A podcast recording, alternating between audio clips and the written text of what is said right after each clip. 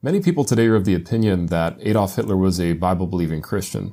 And the reason that some people think that is because Hitler did masquerade himself as a Christian, and he would go to different churches and try and identify with people who identified with Christianity.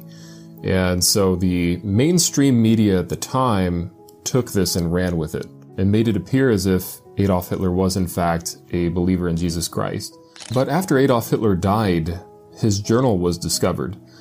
And all of the things that he actually really believed in his heart were also made known to mankind.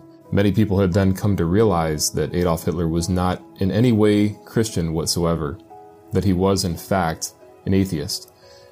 In Hitler's journal, he said this The heaviest blow that ever struck humanity was the coming of Christianity. Our epoch will certainly see the end of the disease of Christianity.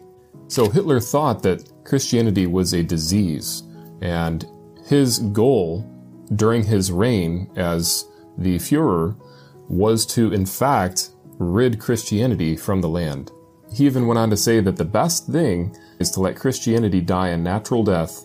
The slow death has something comforting about it. Now, I don't know about you, but that sounds pretty crazy to me. I mean, who wants to die a slow death, right? That's pretty delusional. He said the dogma of Christianity gets worn away by the advances of science. Religion will have to make more and more concessions. Gradually, the myths crumble. So Adolf Hitler did all of these things because of his anti-Christ views, because he believed that Jesus was a myth and that evolution and Darwinism was true.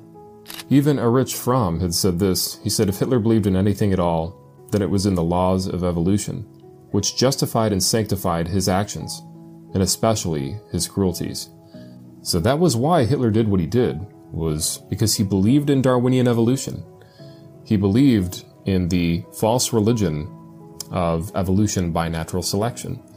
I mean, he would even strap people down on tables and inject blue dye into their eyes to try to get them to evolve faster, right? Because he thought that the Norwegians were the most superior. Wenn ja, dann tritt für mich ein, so wie ich für dich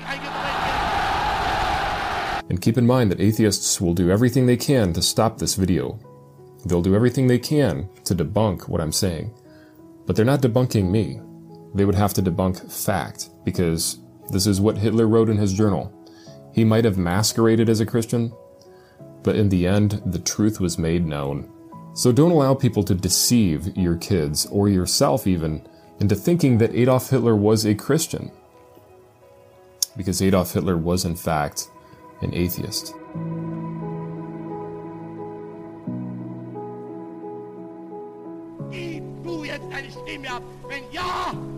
Dann tritt für mich ein, so wie ich für dich eingetreten bin.